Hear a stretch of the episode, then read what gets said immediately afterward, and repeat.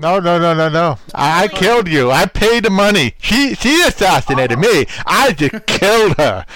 Welcome to Which Game First, where we boldly explore the hilariously huge world of board games. Did we unearth any hidden treasures you've been missing out on? Let's find out. First up this week, we take control of governing families to dominate the political landscape in Koryo. Next, our galactic crew is our family as we scramble to survive. And oh, yeah, kill the other guys in Space Cadets Dice Duel.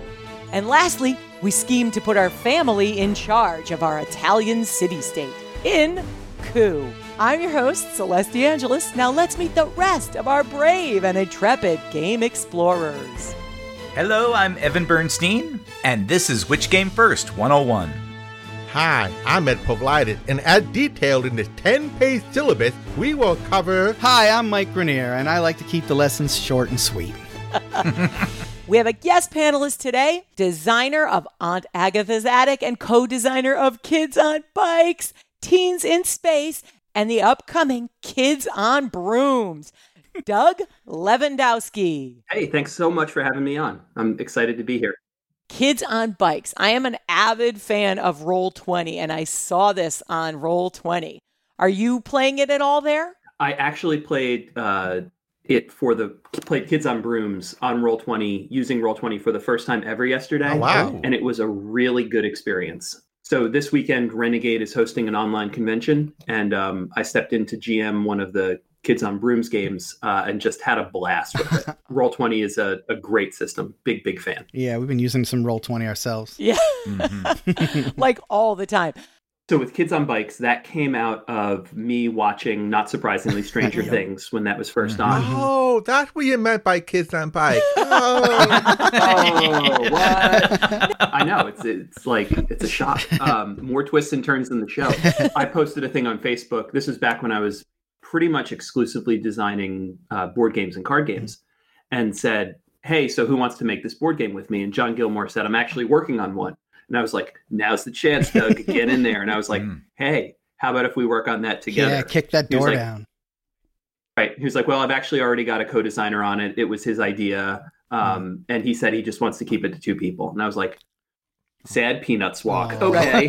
he was like, "But I think a role-playing game for it would be great." And I was like, "Heck yeah!" it would."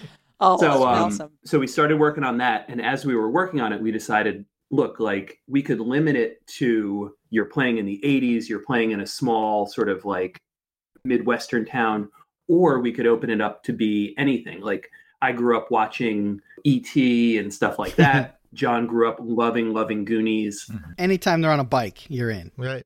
Right, exactly. Oh, my daughter, who's 10, loves Stranger Things. And she now bikes way more than she ever did before. there you go. And she's Nice. like, how come they got to bike anywhere they wanted to at my age?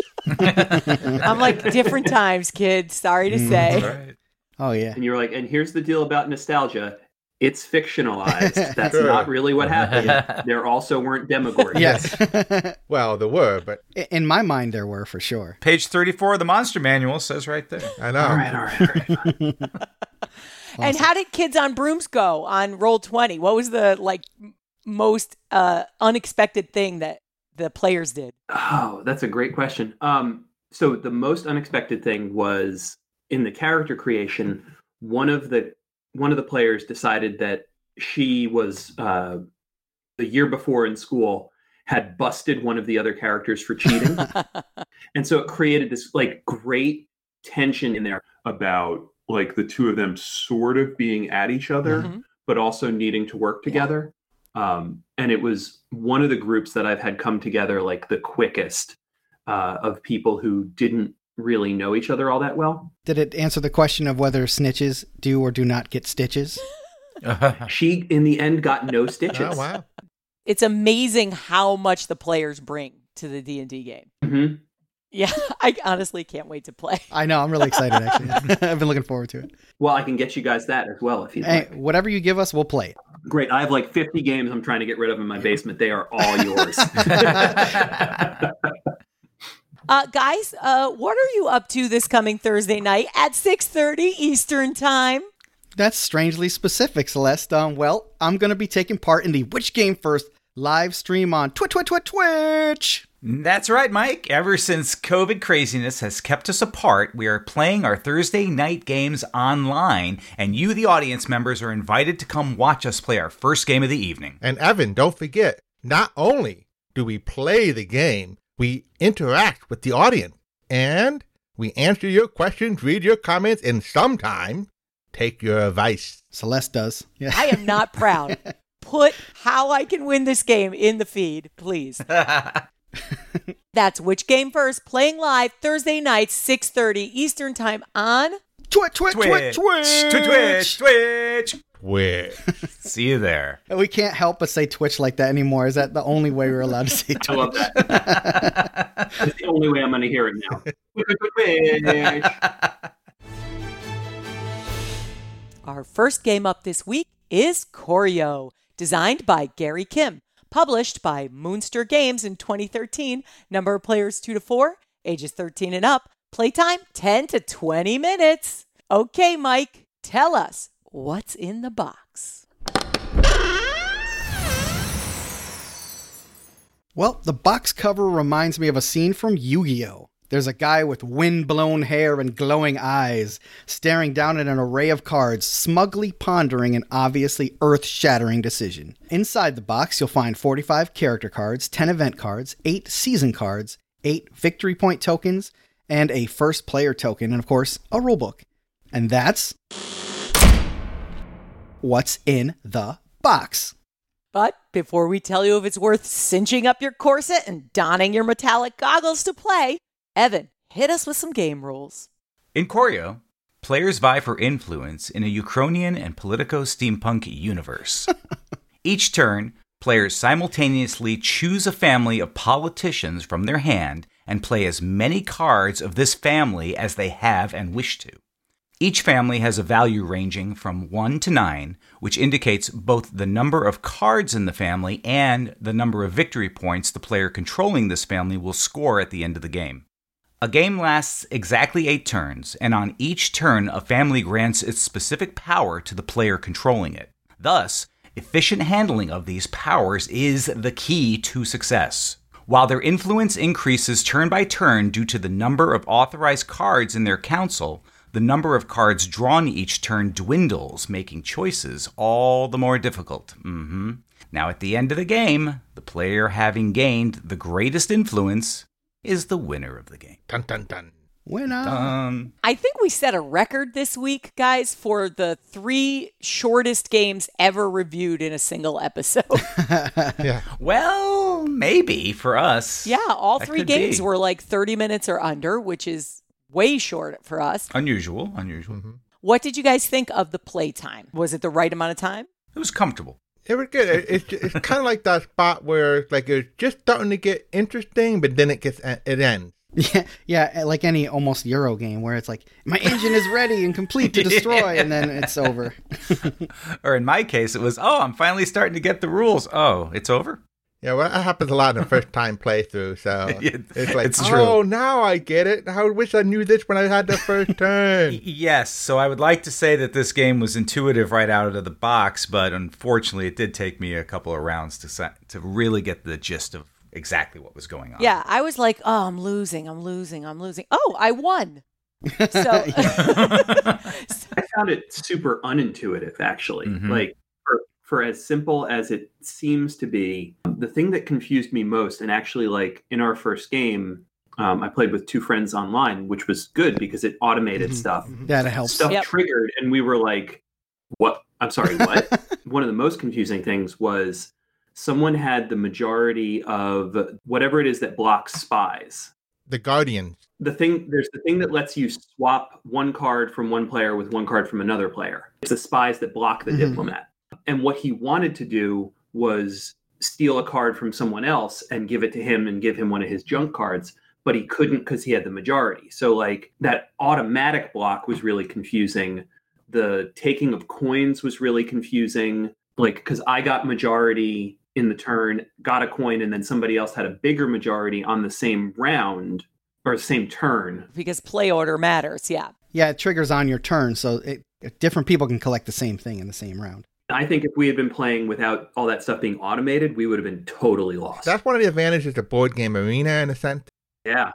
It has a bit of rules enforcing, so when you don't know the rules, it's helping you along, saying, no, you can't do that. That's not the rule. Or uh, this is what happened, and you kind of scratch your head and go, oh, so it can help you learn sometimes. And it doesn't let you cheat like Tabletopia. Wait, what? Sometimes it lets you cheat when it's not coded properly, though. Yeah, oh, yeah, we'll talk about that later. Oh, yeah, so- that, that So pre quarantine, Ed was our rules locking guy. So we would have to drudge through the rules, listen to Ed, blather through them, and then while he's trying to play the game, impatiently count on him to tell us how to play the game. Oh, yeah, he does us the favor of interpreting the rules, and we mock him for it the entire time.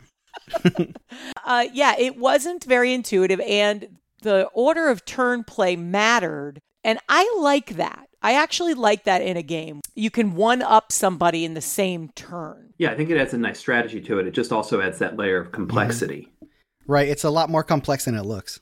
It's an interesting uh, dynamic with the, the turn structure because you actually do a lot of the things simultaneously, where everybody choosing what card they're going to play and placing face down, and that can be Mhm. done simultaneously.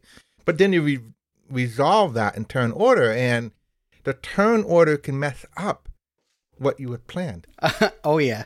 It's it's a terrible tragedy when you set something up. Not as bad as Robo Rally, I guess, but when you set something up because you think something is going to be a certain way and it does not end up that way. Well, and that simultaneous thing was something else that bothered us a little bit. Like we we weren't sure why I had to wait for my friend John to take his turn and then my friend Dave to choose his cards before I could choose mine. Like why couldn't we just and I guess there's some layer of like, oh, he only picked one card, interesting. Or like, oh wow, he's picking 3. Huh. Yeah, that's the that that's kind of it. It helps you with the strategy. You know, you're saying, oh, if he's playing two cards, he's definitely not playing this card because there's only two of them in the deck.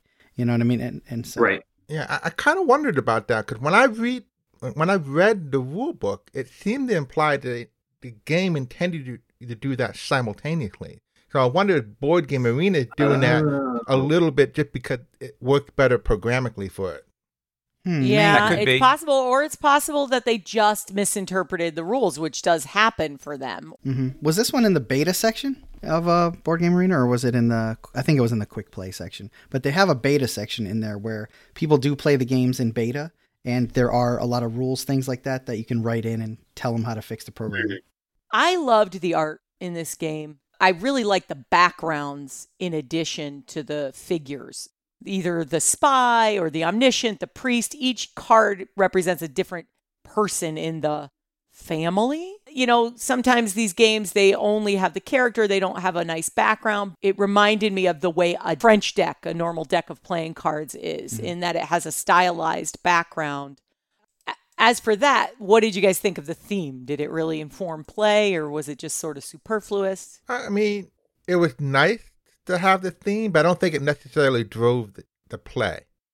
I thought it was similar to Coup in that way, Mhm. that it Coup could be set in the version we played on Arena was medieval, Mhm. um, which I didn't even know existed. Yeah, me neither. You know, and then there's the like the future steampunk thing with the glorious art. Yeah, so I just thought it could be anything. I, I agree that it needs something like yes, you're trying to gain influence, but it doesn't matter that it's like steampunk anime. Yeah, it felt Right. like a skin more than a, a Sure, it could have been future Yeah. tech. It could have been, you Yeah. know. That's a perfect way to put yeah, it. Yeah. yeah. Yes. yeah, I mean, I don't think the theme informed play, but I did think it added to the game's enjoyment, though. In this case, yeah, definitely. Mhm.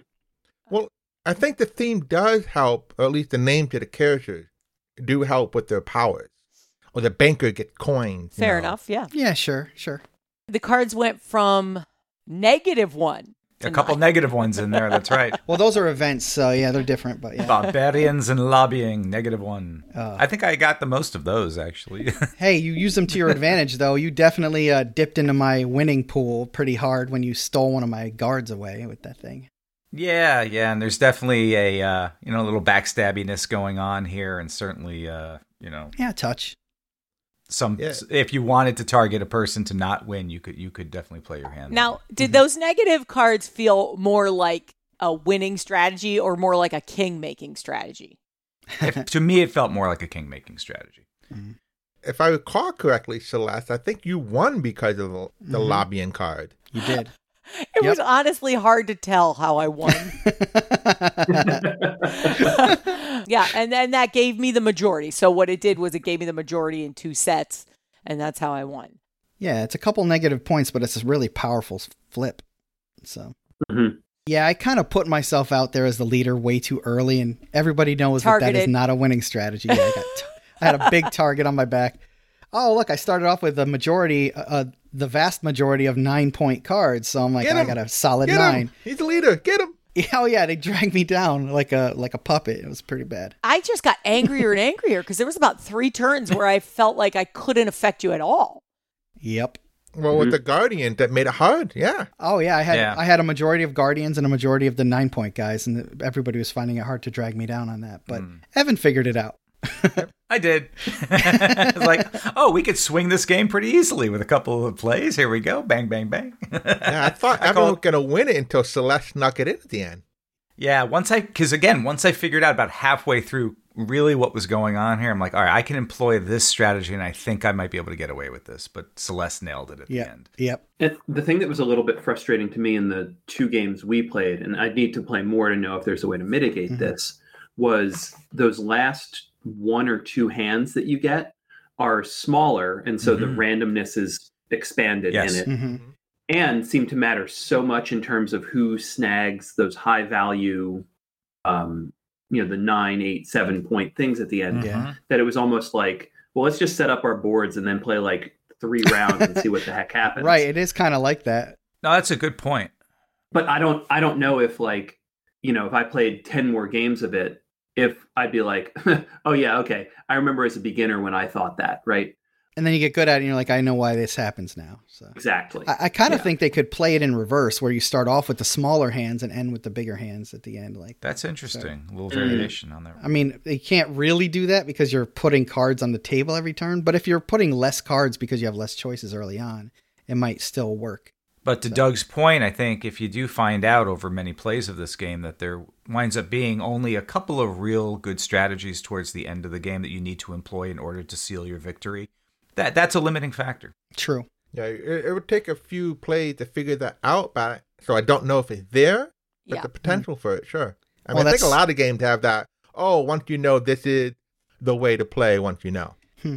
Maybe that's a smart choice on the designer's part because it makes us like all of us right now are saying we should play this game again. Yeah. Yes. Yeah. ab- yeah. It's not a bad point. but at the same time if I were having to choose to buy this game or not Mm. I wouldn't at this point right Yeah. um, Mm. and I know this is getting into your review Mhm. a little bit at the end but my game group on Tuesday nights was like hey let's play that again I would but if somebody was like at a convention like hey pick this up I would not Right. And you played it the one time and you see the way it plays and you're like, eh, I don't know. That might speak to the value of a digital interface like Board Game Arena being Mhm. so useful for these game designers with uh, games that, you know, maybe takes three or four plays to decide on. And here's a great Mhm. free interface to test the game out at your leisure um, before you decide to bring a physical game to the next beer barbecue. That kind of gives me the question like, is do you think that people being able to play these games free on the internet right now is going to dampen the amount of games they'll buy after, you know, they can play them in person? That's two very different things, right? Uh, I mean, is it enough? Yeah, I don't know.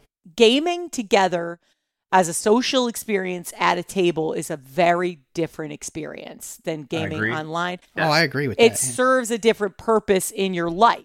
I think it's a, a larger question of whether or not we're all going to get back to a social lifestyle like that. And if we do, I think that these digital interfaces are may prove to be a better testing ground than anything else ultimately.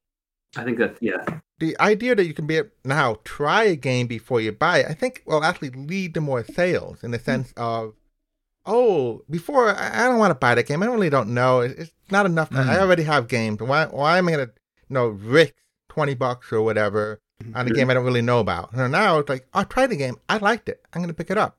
Or uh, the other thing, I tried a game. It didn't quite drag me. So now I don't feel like I wasted 20 bucks on a game I don't like, and you're just not going to talk about it. So, and I dragging down the game any, either. hmm I hope you're right.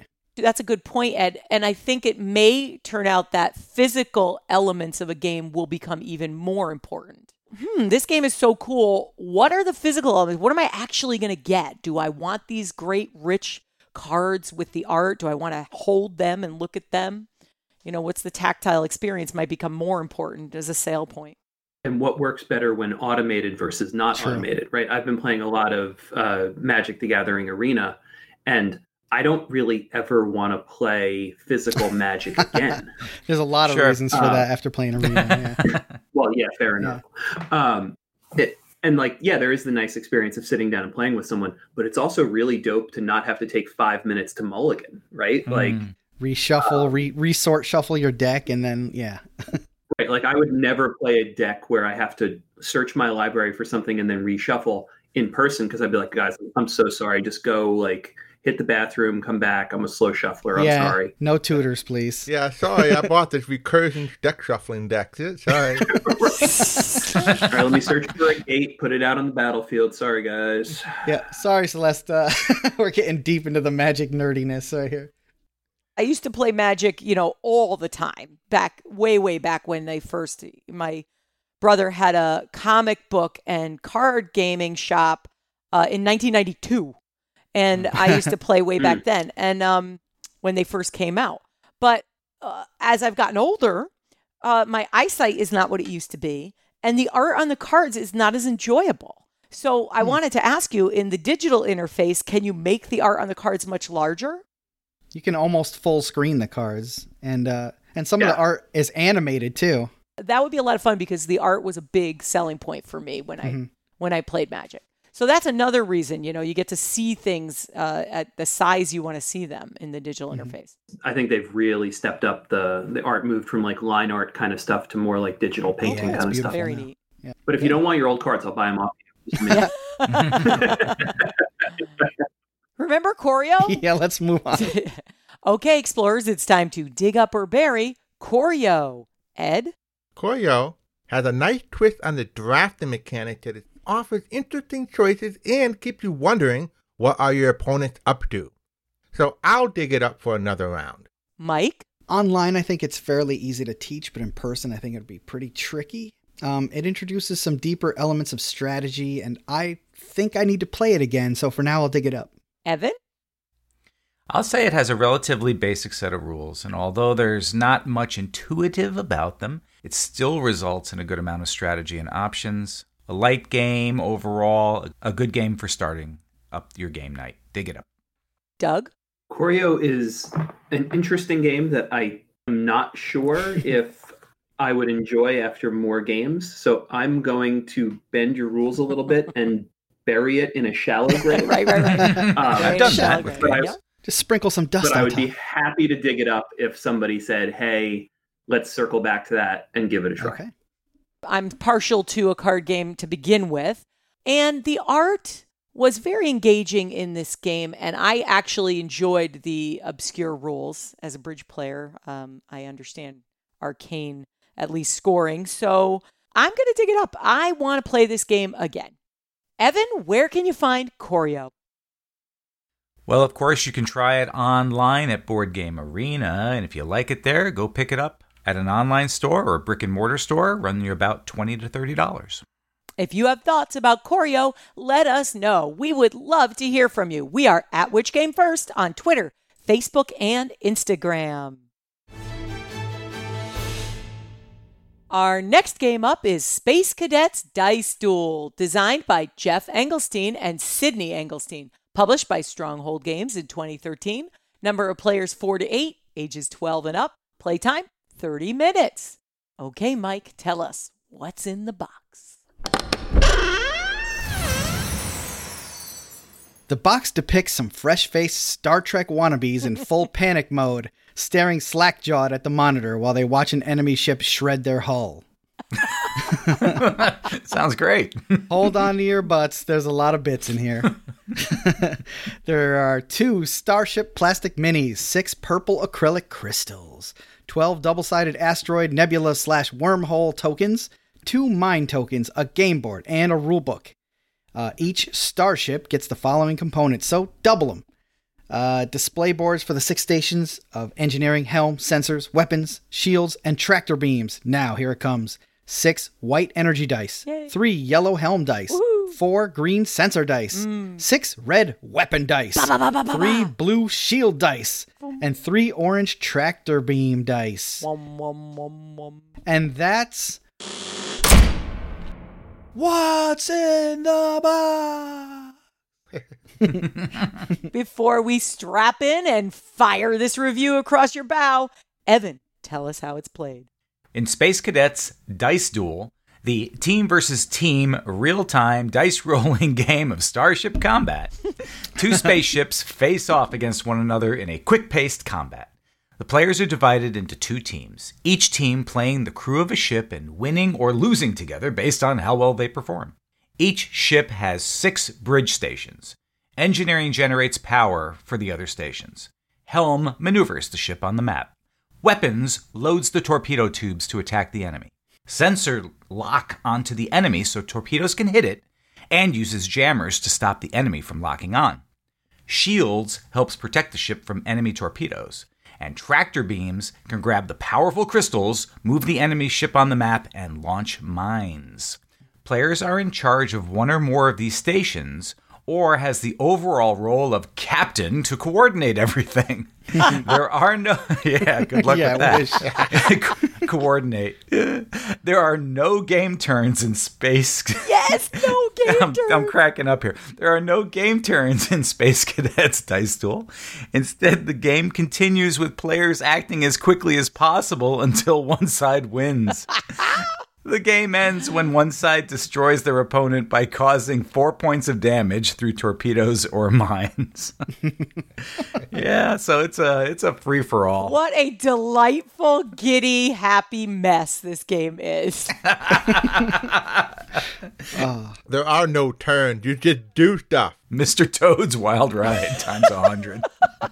I wish I was in person because I so am so terrible about picking up dice on these interfaces, and you're supposed to be frantically grabbing and rolling these dice. I'm like, yeah, it's a good point. We play we played on Tabletopia, I believe, right? Tabletopia, yep. Yes, and which is a free for all in of, in of itself, you know, because unlike other ones, which you know help you moderate your turns and do some things for you, you're responsible for everything. It's it's the Wild West, the OK Corral, basically in space. Board Game Arena probably took one look at the rules of this game and they're like, what? How? Why? When? W- w- How would one program this?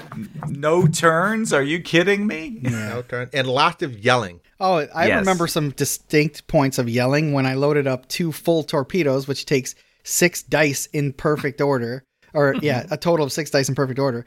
And instead of checking whether we had targeting or not, Celeste just got really anxious and said, "Fire two!" and uh, fired two missiles and that just rolled off the end of the ship and plummeted down into space because we had zero targeting. Yeah. So, Doug, picture this six stations. Okay. Six stations in front of you helms, sensors, shields, na- whatever navigation is called, right? And tractor beams and weapons. So, uh, and energy dice on top of everything else. You've got to man engineering and get energy gi- dice out the door to all the other stations. Otherwise, those stations cannot do anything. Can't function. Yep. All right, I'm here for it so far. Yeah, so you and me, you and me are the only ones running this whole spaceship. The six stations between the two of us, and we we I often need feel like that. Yep. That's life, right? right. We need energy dice to do all the other stations. Who's gonna do what? How are we breaking this up? Who's gonna man each station? Good question, which we probably should have answered before we started uh, playing. Yeah. what fun would that have been? If you take the energy dice, I have nothing to do because I need dice, energy dice, in order to roll my dice at the station. So, I, am I waiting Oh, for you boy. to return the dice? Do we split the dice up and I do three and you do two? But what if we need more weapons? That we need sensors, and I'm managing uh, sensors, shields, and tractor beam, and you've got uh, weapons and helm. Wha- How, how do we get to where we need to go? Uh, are we going to be protected when we get there? Uh, get- Are, are we going to be armed when we get there? Look Wait, at what I'm doing. moving. Where They we are on the move. We can move. Where do we yeah, move? I'm moving. I'm Yes, moving. you can grab it. Once we get it. Tractor it. It's good. Yeah, but Yeah, I you have have to yell tractor. You have to yell Track- tractor. Tractor. See, she's still stressing out. Maybe it's the coffee talking, but my anxiety is spiking just hearing it, but in a good way. I am an inherently anxious person, but I absolutely love manic craziness because I guess I can't think about my own troubles when I'm doing it. I thrill at games that are this messy. It is so easy to accidentally cheat Oh God, yeah. because you're grabbing energy dice and then you have to roll your own dice and you could forget whether or not you've rolled your dice and Mm. grab stuff Mhm. based on symbols that came up on the dice last roll. Yeah, and Tabletopia does not do anything to uh, help keep those rules in check. No monitoring. However, that did not deter me in the least from absolutely enjoying this game. Are we Three, set? We're doing- two, Whoa. one. Lay on. Fire one, fire two, fire Oh, they're two. firing. They're firing. Uh, They're firing. Bless, no, we can't That's fire. false. We don't have You to- called fire. All right, he We're called fire, so you must fire your torpedoes, and they both Okay. missed. They both miss because we don't have sensors. This is- game. and the the no the no waiting aspect of this game, I really really enjoyed. Beautiful. I always love that with games. That's right up your alley, I'm sure. Not Ed's. yeah, if you look at this board, it looks like you're doing a simple task. You're flying a spaceship around to certain points on the board to do stuff like shoot a ship or pick something up. Like, oh, mm-hmm. okay, if this was a Simple. turn based game, this would be the simplest game you've ever played. But the fact that you're having to do all this stuff at the same time in real time makes it really difficult. I wouldn't be surprised if the Engelstein are they brothers? I don't know. No, husband and wife. If they had that in mind initially and then decided to sort of throw that out, Mike, as far as making it like what if we got rid of the turns? Hey, we have a whole different game concept here. You have a lot of difficult strategy choices like, oh, do I use the dice I have or waste one of my parts of my turn rolling the dice again to get something I want more? Yeah, it, it could easily translate into a turn based game that would also be really interesting. The thrill and excitement though of trying to get to the other ship and blast it out of space before they do the same to you is is enough of a motivator to make mistakes easily. And you can make a lot of mistakes during this game. I made a ton. Uh huh. this game absolutely motivated me to want to get really good at it. And I think the big thing I would be looking for would be basically challenging myself to not make mistakes. That would be the big challenge. Um, I, I think a good strategy after playing it one time is instead of grabbing the dice and re-rolling them to try to get the stuff you want, just re- roll all the dice and then program those set of dice and just roll the whole next set. Because you know you, it's easy to forget that oh we have shields to worry about in case they shoot at us, or hey I gotta get some points ready for this tractor beam. You know, so if if you just put them where they lie and then see what you can do with it, it might help you to control what's happening a little bit better. I bet this conversation has happened at many a Star Command table because here's my uh, counter argument to prepping one station at a time. okay. Okay. I think the first thing you'd always want to prep would be shields. And I fear that by the second round, if you just prepped shields first, you would end up just getting shot before you could do anything else and then having to re-prep shields again. Well, if you prep your shields too early, you don't know what position you're going to be in when you get shot at, and the shields happen on the different sides of your ship. So if they shoot you in the face and you have all your shields on your left side, then it's not going to help. Yeah, you'd want to just put one shield on each side. That would help. But you only have, by the way, you only have three shield dice and there's four sides to your ship. True. Mm-hmm. Right. So you can't put a piece of a, sh- a shield up on each part of your ship. At least one side of your ship is vulnerable at all points. What do you think, Doug? Keeping up at all? Any idea what's going on? Um, well, no, my head's spinning like already, and I'm super disappointed that we weren't able to try it. Now, I think you got some people that would play this again with you if you want to check. I'll it. totally Alright, play it with alright. you. You can Yeah. hit me up on Discord. I love this game. I played the game in playtesting, and I, we played it in a big group, so four people on four people, and, and Oh, wow. the roles are more split up, and you need a captain there because no, it's manic enough with two people just kind of doing whatever they feel like doing. now, with four people trying to do that, it just doesn't work. You need somebody at least saying, uh, "Let's try to actually do something here as a team, guys." It's almost like a team building exercise. Let's work together and blow up the guys. Yeah. Well, you know what game we played before that reminded me of that? U-boot. Mm-hmm. Yeah. It was exactly that. You had a captain, you had a helmsman, you had engineering, uh, and and all these components, and that's exactly what you did. It's just you weren't playing. You were playing against an AI. You were not playing against other players. So you could have a team of up to four players on each side, which isn't quite enough to man all the stations. Right. That's the Right. point. So what gets ignored? well, one of those four people is the captain. So Right. So then you've got three people doing two stations each. Basically. And technically, that could work out well because you have six energy dice at the beginning. You have one energy die for each station. I, I think they do it differently. I think engineering is in control of those energy dice. So basically, the other players are begging engineering for dice. Yeah, everything comes from engineering and those energy dice. In order to do anything else on the ship, the energy dice have to be rolled, and then they get assigned to the correct station depending on the result of the roll. Yeah, so like the missile station is one. So every time you roll a one, you can either re-roll it to try to get something else, or you can put that one up and then roll one of the missile dice to try to get the right missile part. That you Right, want. but you need three total missile dice in order to complete your missile. Mhm. So you're so you're so you're assigning one of your energy dice to that missile that can't be used in the meantime anywhere else until you get uh, two other one. ones that to complete that missile. So it's a it's a res- resource management really is what this is. Yep. And I found it helpful, like when me and Evan were working together, it's like, oh, we wanted to get the, the torpedoes going.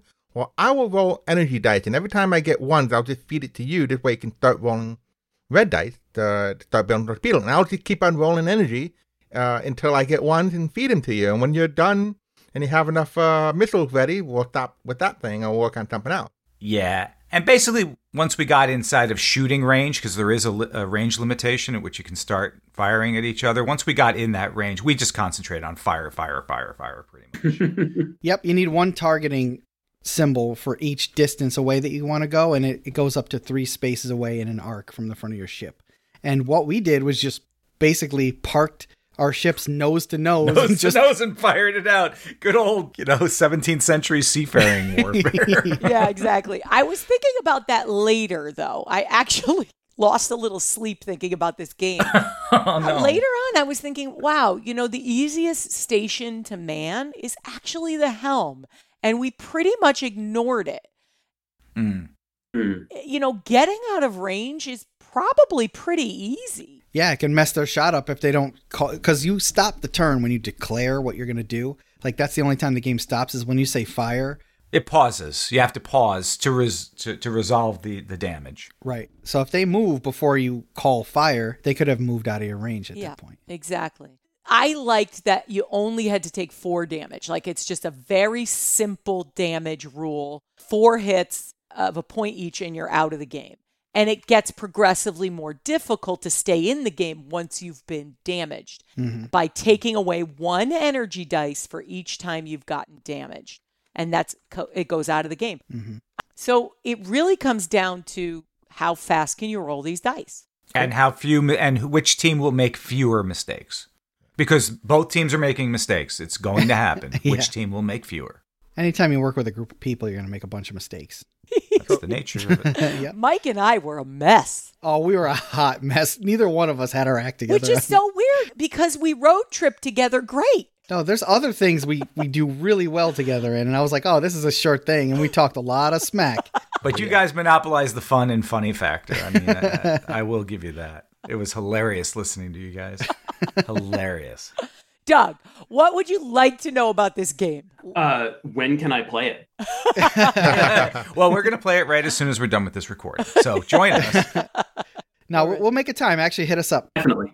Okay, explorers, it's time to dig up or bury Space Cadets Dice Duel. Mike?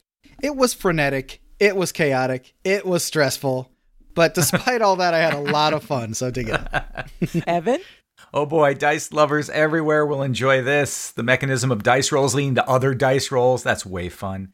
And the other game elements, such as programming and resource management. Plus, I don't think we've seen this much talking over one another since Happy Salmon. Dig it up. Ed? Space Cadets Dice Duel is a frantic, real time game with lots of yelling. and it can be a little stressful.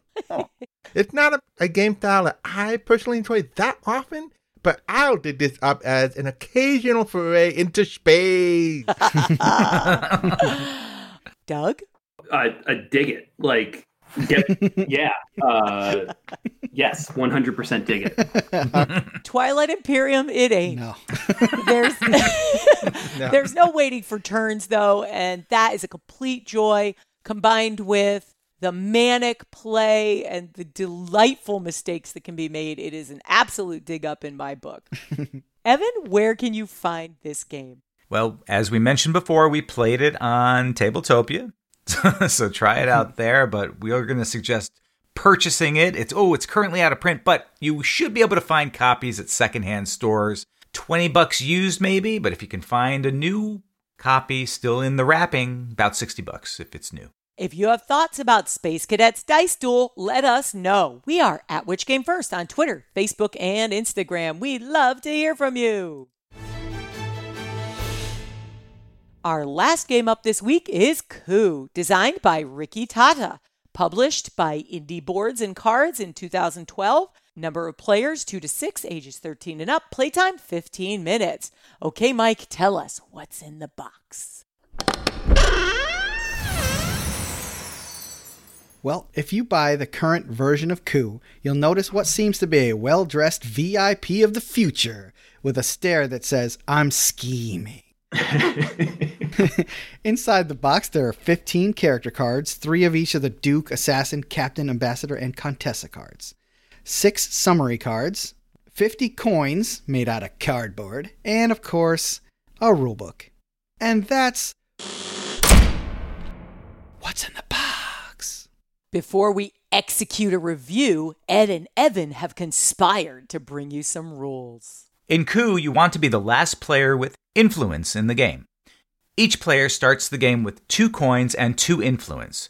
Influence is represented by face down character cards in your playing area.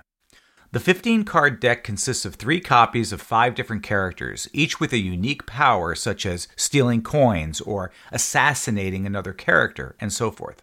There's the Duke, the Assassin, the Contessa, the Captain, and the Ambassador.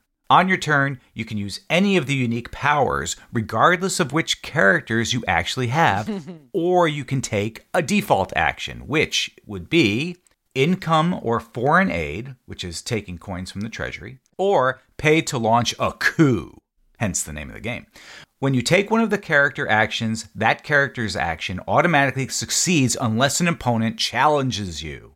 If you do have the character in question and choose to reveal it, the opponent loses an influence. Then you shuffle that character into the deck and draw a new one. If you can't reveal the appropriate character that you've been called out on, you lose one of your characters. If you lose both of your characters, you're out of the game. Yeah, you only have two. Yep, that's it. Two cards and you're out. The last player to still have a face down character is the winner of the game. Uh, it's a bluffing game, right? Bl- One of the bluffiest of all bluffing It games. is. Bluff is the word. Yeah, you can almost not win this game unless you bluff sometimes. I agree. Tell me about it. It would be very hard to win this game without bluffing. and it kind of requires that you know the game well enough to bluff. It's like, yeah, I got a. Let me check my reference card here. Uh, contesta. Yeah, I got a contesta. Yeah. There is an art to bluffing. It does take some uh, re- rehearsal or some experience and some practice in order to get pretty good at it in these games. Do you mean I shouldn't have said out loud? Wait, what does which What one is- can assassinate? yeah. Which you actually did. You said it's. No, you absolutely should have, but been holding the card that tells you exactly how to do that. yes. Right, so what does this assassin do? Oh, okay. Uh, yeah, I'm gonna yeah. assassinate a you. Yeah, right. I think the hardest concept to wrap your head around in this game is that you can take any action you want, regardless of whether you have that card or not. Which is great. yeah, it's awesome, but it also like really taxes some people. Like, I, they're like, I can't do this thing. I don't have the thing to do it with. but you have to do that in this game. because it would otherwise be in other games breaking the rules, but you're not breaking the rule. Right, exactly. Yeah, I get what you're saying. So is this a poker player's warm up game? Oh yeah, poker. Yeah. A good poker player would crush this game. Doug, when you played with your friends, how many of you played? Uh, three of us. Yeah, how'd that work? Um, it was all right. I think it's better with more people for sure. Yeah, I agree with Mhm. that. But yeah, it was still fun. Um, we still had some nice tricksy stuff. The thing where you claim to be assassinating someone, they think you're bluffing, you do have your assassin, and then you wipe out both of their guys is a lot of fun. yes, that's right. Yeah. Some of the uh, bluffs are way more dangerous than other ones. I'm Right. going to assassinate Ed. Woo, What? I, You heard me. I, well, do it. go what do for I do? What do I have to do? Uh, hit So the assassinate button. The assassinate button. Invalid. Beware. Oh, I need three dollars to assassinate. Yeah, you do. Oh, you don't have the money. Oh, wah, wah, You don't have enough money for wah. murder, but now we know you want to murder Ed, so that's even better. Well, I mean, doesn't everybody want to murder Ed when they're playing with him? Caught in the lie. I'm gonna assassinate you, but uh, I'm gonna do it with my Contessa. Sorry. right. Anybody could hold a knife, right? I don't know. Celeste got a little anxious with the assassin and uh, tried to murder somebody in turn one without any money. Oh, yeah. So Yeah. basically, revealing my card. yeah, oops, I, I don't have enough money. Yeah. Er, I thought she was pulling off some master bluffing technique on all of us, like totally throwing us off the rails. like, wow, Celeste, that is cool. Yeah. That's exactly what was happening. yeah, I hate to be the person to draw first blood in a game because it really sets the tone. Yeah. makes people look your way. And in a game like this, you kind of want to be ignored if you can. Fly, lo- fly low if you can. yeah. I did. Yeah, because uh, when uh, I know I got uh, assassinated by Celeste, so when I had the money for a coup, I had one obvious target. So, wh- what do you think of the replayability of this game? I mean, I think it can be played a few times in a row. You, you, bluffing in this game requires knowing the card well, I think. So I think you kind of need to play the game a couple times in a row in order to really get the feel for actual bluffing. I mean, I think I've played this game a hundred times, and I and I've I definitely um have played it like twelve times in a row in the same day. Yeah, I think it's a phenomenal gateway game. I think it hmm. has super high replayability in that sense. And I think as you switch groups, things change up. Oh, for sure. You get a totally different dynamic with a bunch of different oh, people. Absolutely. It's about the people at that point. Yep. Yep. And you play with strangers or friends, and it, it becomes even more like interesting. So, in that way, also very similar to poker. Y- yeah, Yes. definitely. And we played this on Board Game Arena, though. So it was a little bit of interesting how the rules enforcement were there. It's like you had the ability to, to use any button. And it put you on a clock, too. And it's like, unlike, well, normally it's like, Yes, oh, a you can have as much time to do your turn as you want. And I was trying to explain something on Board Game Arena one time, and the clock ran out on me, so it just put me out of the game. Well, I misclicked. I misclicked once. I had the Contessa card to block the assassin with, but I misclicked something, and it and it just ended my turn, and I ended up getting eliminated. And I was going to eliminate Evan that hmm. turn. no, Mike, you would have never done it. Nope. Yeah, I, I absolutely would have. I had the money for a coup, and I would have killed one of your guys when I called you out on the assassin. Rematch. Yes. Okay, explorers, it's time to dig up or bury coup. Mike? Coup is one of the most pure bluffing games out there, and I've played it a bunch of times. And despite the player elimination in this game, I love it. So dig it up. Evan? Yeah, bluffing's the name of the game. Key to winning. My only concern was the replayability, but hearing what I'm hearing, it sounds like it is replayable. That's really encouraging. It was a lot of fun. Dig it up. Ed? I'm not generally a big on social deduction or bluffing style game, as player elimination is the goal of this game. But Coup offers a few cool ways to bluff your way to victory or defeat. but you won't need to be on the sideline for too long, and I think that's what makes the game reasonably quick and allows me to dig this up for another round or two. Doug? Exactly what Ed said. Dig it up for for all the same reasons. I, I was like, "Yep, okay." So I'm not going to say that now. All right, not going to say that now. All right, now I'm just going to say what Ed said. Dig it up. Perfect. I like those card games where you only have a couple of cards and you really got to be careful with them, like Love Letter. So I'm digging it up to play again. Evan, where can you find this game? We played Coup online at Board Game Arena, so try it there. But I suggest picking up a copy at your local game store or your online game store. Runs for about 15 bucks. If you have thoughts about Coup, let us know. We are at Which Game First on Twitter, Facebook, and Instagram. We would love to hear from you. And that brings us to the end of our show. Thank you, Doug Levandowski, for joining us, designer of Aunt Agatha's Attic. And right now, you can play Kids on Bikes on Roll20. Go do it. Kids on Brooms occasionally on Roll20, Doug? Coming out in late July, early August. Doug, thank you so much for joining us. We really appreciate it. Thank you so much for having me on and for getting me to check out uh, Koryo um, and for getting me psyched to play some uh, Space Cadets Dice Duel and to revisit Coup. So thanks for everything. This is awesome. You are more than welcome. If you would like more perks and content from our show, including exclusive episodes of our patron only podcast, Bonus points. go to our website and click on Become a Supporter today. If you get a chance, please leave us a like, a rating, a review, a heart, a shout out, a mention us down at the uh, dog grooming store. really helps us grow. Join our chat on our Discord server. We are at Which Game First. Thank you and happy gaming, explorers. Happy gaming. Coo coo cachoo. Fire one. Fire two. Uh, what do you, why don't we have a lock?